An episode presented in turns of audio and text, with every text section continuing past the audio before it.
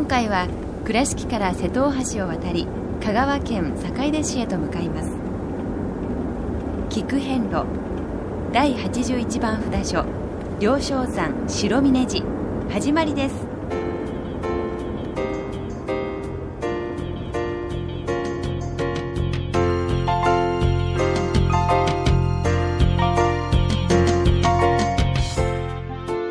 菊遍路。四国88カ所をお坊さんの先立ちのもと一つずつお送りする番組です。出演は倉敷中島・高蔵寺住職の天野幸雄さん。落語家で矢掛町国正寺住職の桂米広さん。そして杉本京子さんです。この番組は仏壇仏具の法輪と J チョイス構造寺倉敷倉歯科以上各社の提供でお送りします。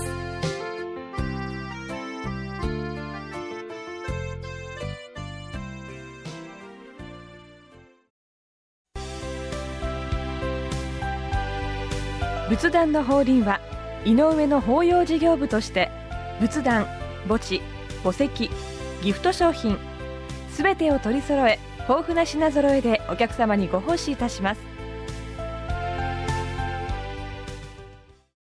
倉敷からお車でお遍路に向かうあなた。車の調子は万全ですか？水島北緑町の J チョイスはあなたの愛車を真心込めて整備点検いたします。安心の車で安全運転。交通安全道中安全はお大師様と J チョイスの願いです。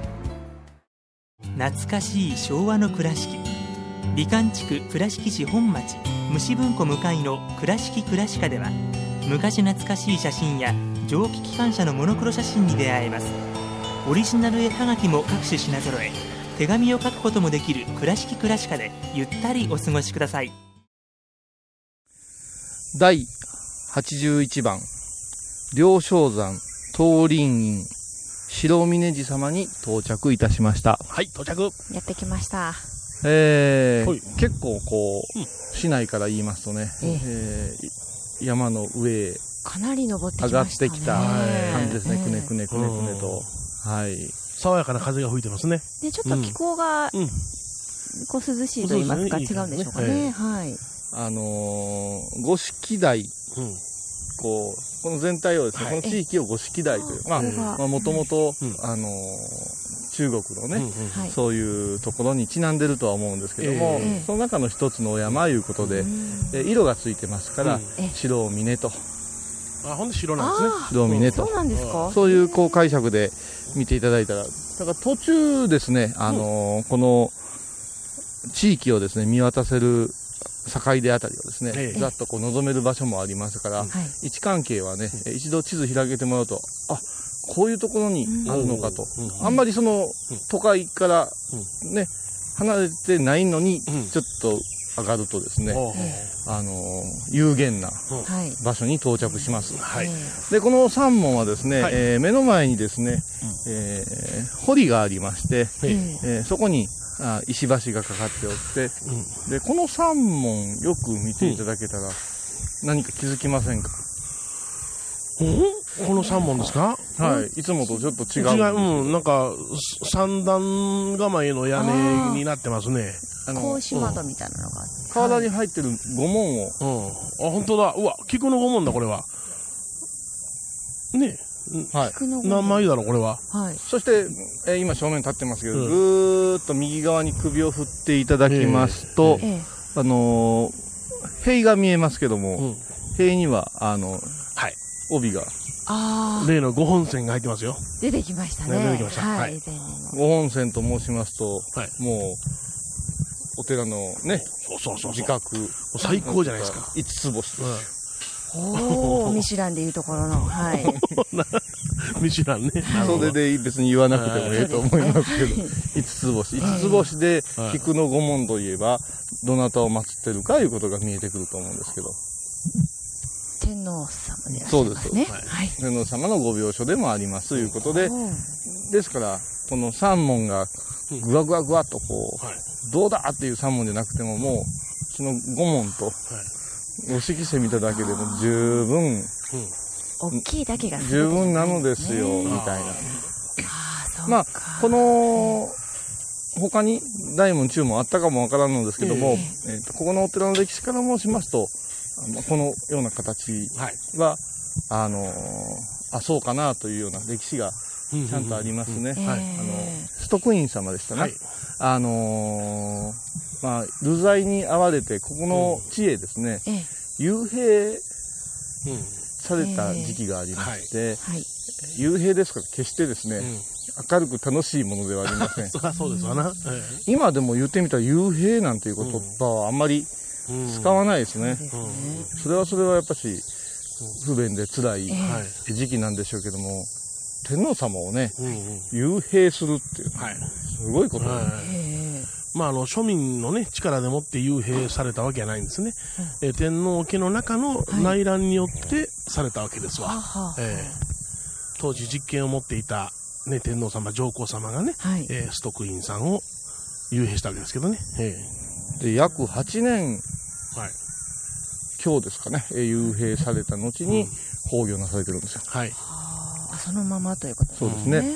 で、その後ですね、ええ。ーっと、いろいろとですね、えー、ダビに付されて、えまあ、その、天皇家がご指定のうん。場所へですね、えー、葬ろうとするわけですけども、はい。あらゆる災いが起こりまして、そしてこの地へもう一度戻されて、この中に、あの、五秒を、五両を作りまして、うんはい。えーお祭り申し上げて納めたというような話があります。まあ、そのなぜかということはちょっと定かではないんですけども、うんまあ、この辺りをこう味わいながら歩くとですね、はい何か見えてくるものがあるかもわかりません。さてですね、えーちょっと話が前後しますけれども、ここの歴史というのは、やっぱしお大師様が、この白峰にですね、えー宝珠を埋めて、井戸を掘って、はい。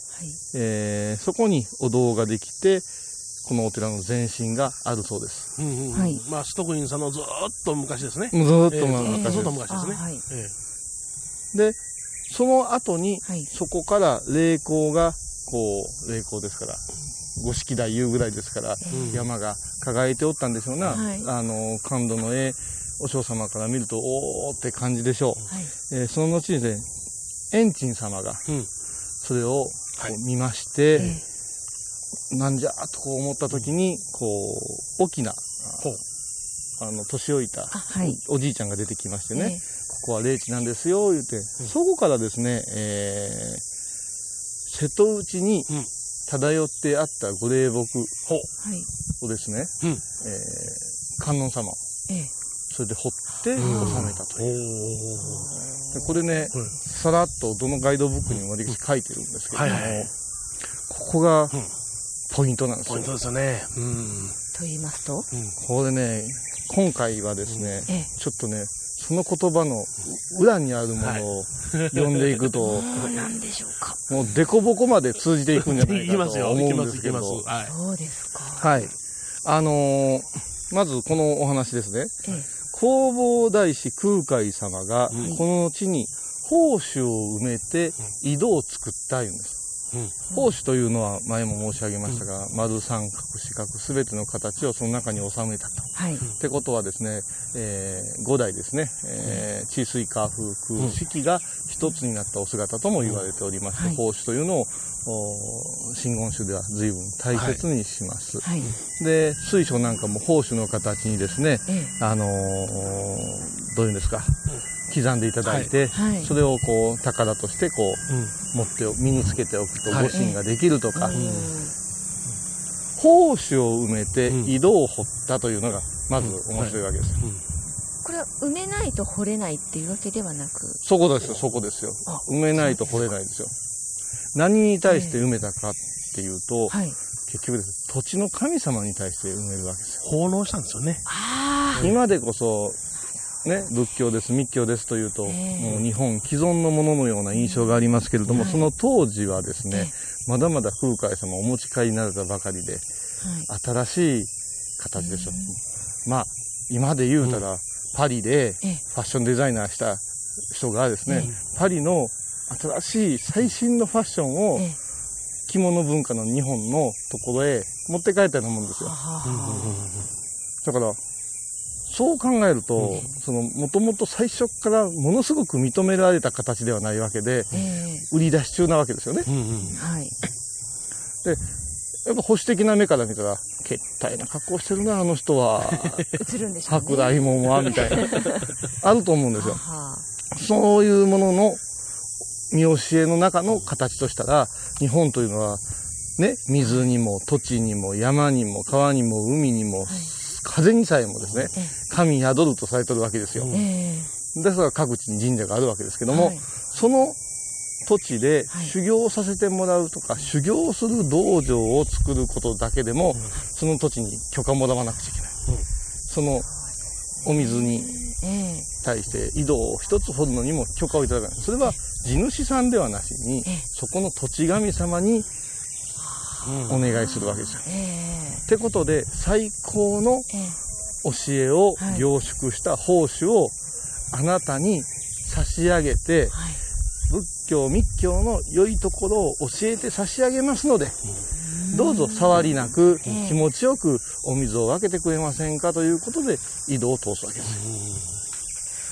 えですね。まあ、あの、庶民的に考えれば、今でいう地鎮祭によく似てますよね。地鎮祭ですね。これにつながっていくんですよ。土工区と言います。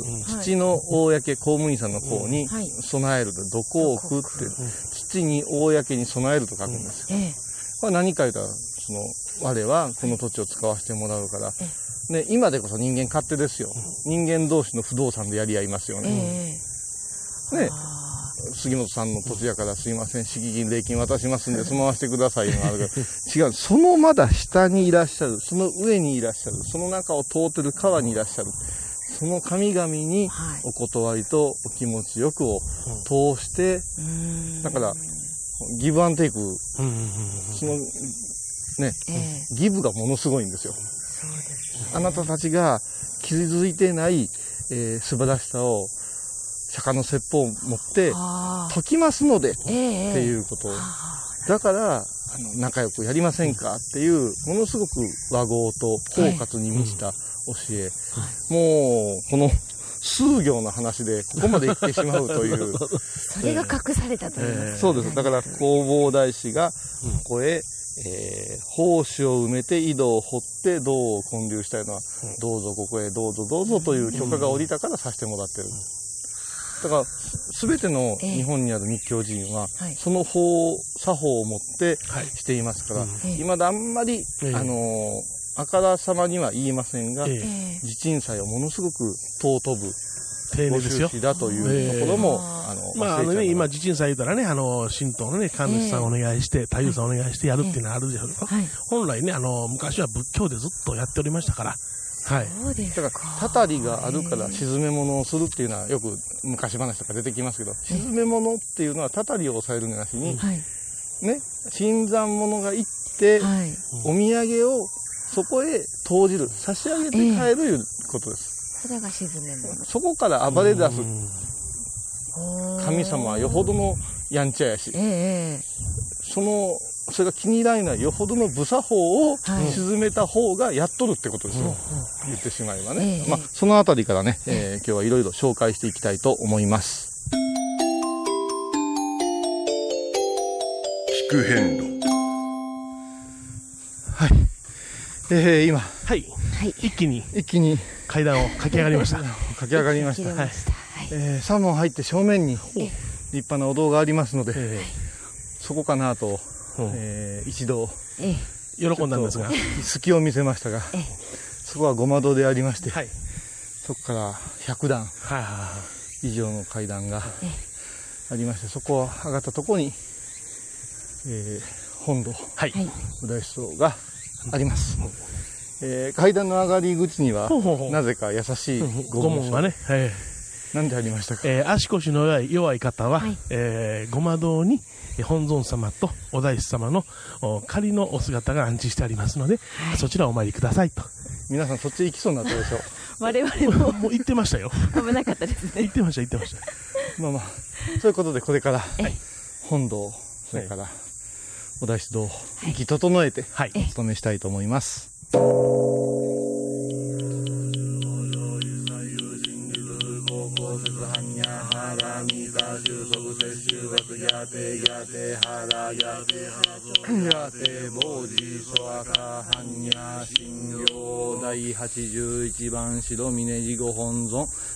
千住完全御菩薩様ご神言には、御馬ザラタラマキリク、御馬ザラタラマキリク、御馬ザラタラマキリク。ナム大師返上今後、ナム大師返上今後、ナム大師返上今後。がんにしくどく。聞く遍。蔵寺は七のつく日がご縁日。住職の仏様のお話には生きるヒントがあふれています。第2第4土曜日には子ども寺小屋も開校中。お薬師様がご本尊のお寺倉敷中島・高蔵寺へぜひお参りください。仏壇の法輪は井上の法要事業部として仏壇墓地墓石ギフト商品。すべてを取り揃え豊富な品揃えでお客様にご奉仕いたします。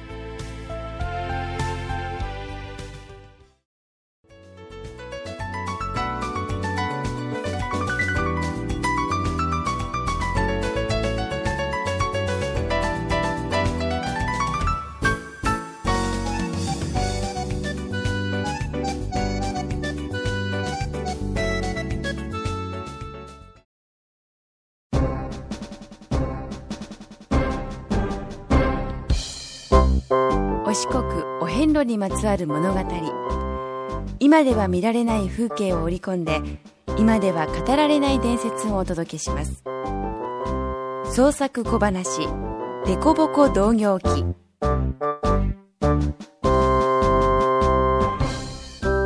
日は天狗の話をしようかの。天狗には大天狗、小天狗とがあっての、小さな天狗やカラス天狗やあ木の葉天狗などの鳥の顔をした天狗を小天狗と呼ぶんじゃな。大天狗はより強力な神通力を持つとされる天狗で、天狗の中でも特に高い鼻を持つのは鼻高天狗とも呼ばれる。山で修行する修験者の中でもおごり高ぶった者が死後大天狗になると言われ、そのため他の天狗に比べ強大な力を持つらしい。山伏装束に掲げた手にした羽打ち輪によって強力な風を起こすことができるそうじゃ。牛若丸が剣術を習ったとされる鞍馬天狗も大天狗の一人なんじゃな。天狗は相撲が好きでの、天狗の相撲場というところが日本中にある。讃岐の高松に新教寺というお寺があって、えー10代ほど前にな、定銀という怪力のおじゅっさんがおられた。おい、定銀、定銀。誰じゃわしの名前を呼ぶのは。こんな山の中で呼び止めておきながら姿を見せぬとは卑怯な。あ、ここじゃ、定銀。ん？この木の上か。ゆすってくれるわ。うわわわわわわわわ、どすい、い、いていていておなんじゃ、コッパ天狗ではないか。あ？何か用か？う相撲、相撲取ってくれ。相撲取らんでもええわ。羽の生えたコッパ天狗のくせに木の上から飛び降りもせんと尻餅ついて、コッパコッパ言うな。わしはな、松山天狗じゃ。知らんの。片手でひねりつぶしてくれるわ、コッパ。ああ、またコッパちゅった腹立つ。でやー、古典。いやー、スコン。とりゃー、べちゃん。どうした、コッパ。ぐやじ、かなわん。えー、くそ、今日はこれぐらいにしといたら、お前が負けとんねん。定銀、なんじゃ偉そうに。お前は相撲はうまいが力が足りん。お前に言われたないわい。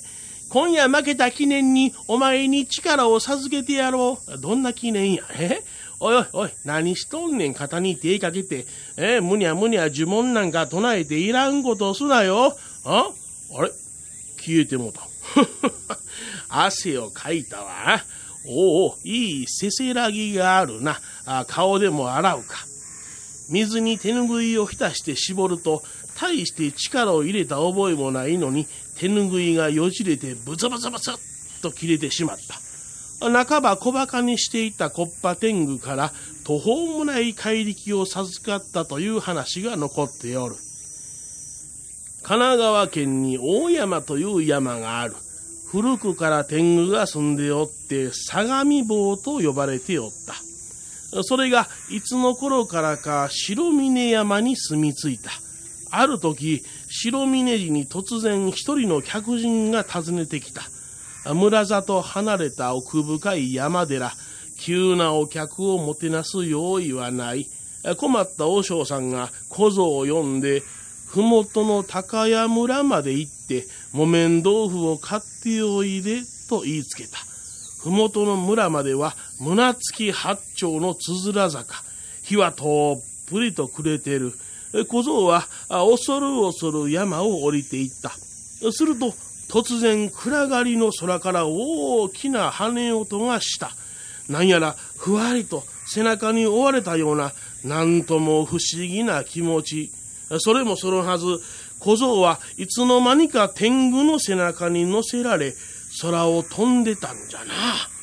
バサッという音とともに、ふと気がついてみると、白峰寺の門前に立っていてな、手にはしっかりと豆腐が持たされておったそうじゃ。今、使いに出たばかりの小僧が、あっという間に豆腐を片手に戻ってきたんじゃから、寺は大騒ぎ。小僧に訳を聞いてもぼーっとして拉致があかん。この騒ぎを奥で聞いていた客人が、その豆腐を見てびっくり。この豆腐は、これは今日の町にしかない絹ごし豆腐。夕方遅く、はるばる豆腐を買いにやらされた小僧さんをかわいそうだと思った相模坊天狗がなんとか助けてやろうとしたんじゃろうな。その優しい相模坊天狗は、保元の乱に敗れ、責任を負わされ、はるか西の海の果て、讃岐の松山に流され、再び都へ、え帰ることを許されることなく、望郷の思いを胸に秘めながら、46歳の悲運のご生涯を閉じられた崇徳上皇が埋葬された白峰御陵を守り、ひたすら上皇のご霊前に仕え、夜な夜な御陵に参籠をしては、上皇の御霊をお慰め申し上げ、また多くの眷属を従えて白峰の聖域を守り続けていることにより今では日本の八大天狗の一区に数えられて天狗界で確固とした古参天狗の地位を確立するようにまでなったんじゃな。相模坊天狗地元では相模坊大権現と崇められサガンボさん、サガンボさんと慕われておるんじゃよ。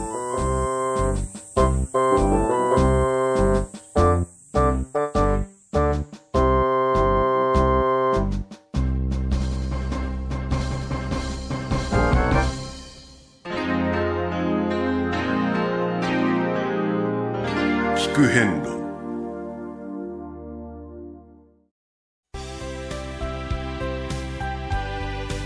仏壇の法輪は井上の法要事業部として仏壇墓地墓石ギフト商品すべてを取り揃え豊富な品揃えでお客様にご奉仕いたします。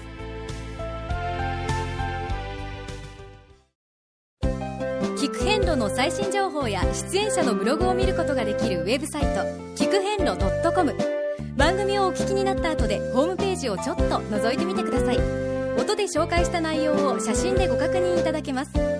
まずは「聞く編ロ」とひらがなで検索。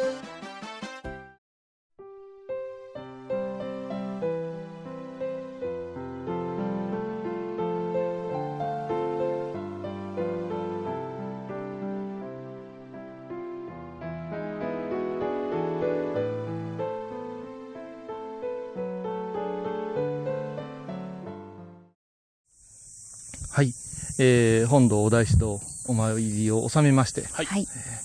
今境内に立っておりますけれども、あのちょっと最初のえ報酬の話で盛り上がりすぎまして、はいはいはいはい。えーその後どうやねんとこう、ね思っていらっしゃる方もいらっしゃると思うんですけど、まあ、その後ですね、エンジンさん出てこられて、そこで、えー、沖など出ようて、ここは霊地だよっていう、えこの沖縄が出てくるいうことは、その土地の神様なんですね。そうですね。えーえー。空海様が開かれた後ですね、うん。はい。あんたなんとかしておくれと、ここは素晴らしい場所だから言うて出てこられたんだと思います。はい。そしてね、あの、流木、海に浮かんでた流木はい。を、あの、霊木と見立てて、観音様を掘り上げるわけですけれども、これがまた意味がちょっとあってね、えあの、遠い、その仏の力、その木がこう、こちらへ向かってはい。流れ着いて、そしてここへ立ったということは、えインド、中国を伝来した密教が、この讃岐の地へ立ち上がったという、そういうお姿でもあるよという。そうですね。だから、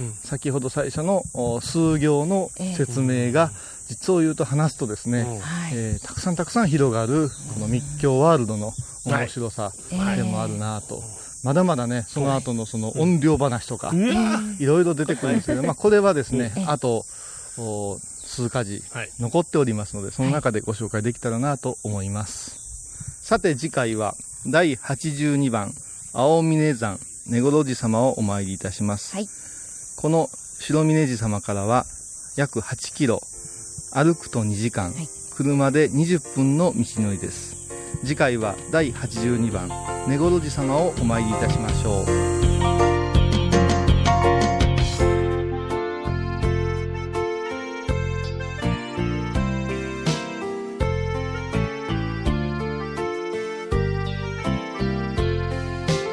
聞く遍路。今回は第81番札所両正山白峰寺をご紹介しました。白峰寺は香川県坂出市にあります。では倉敷からのルートです。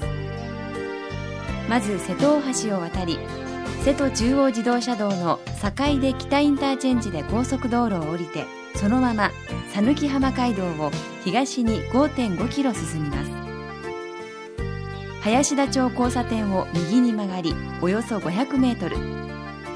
林田町東梶交差点を今度は左に曲がり途中から山道を進むと白峰寺に到着します。それでは次回も一緒にお参りしましょう。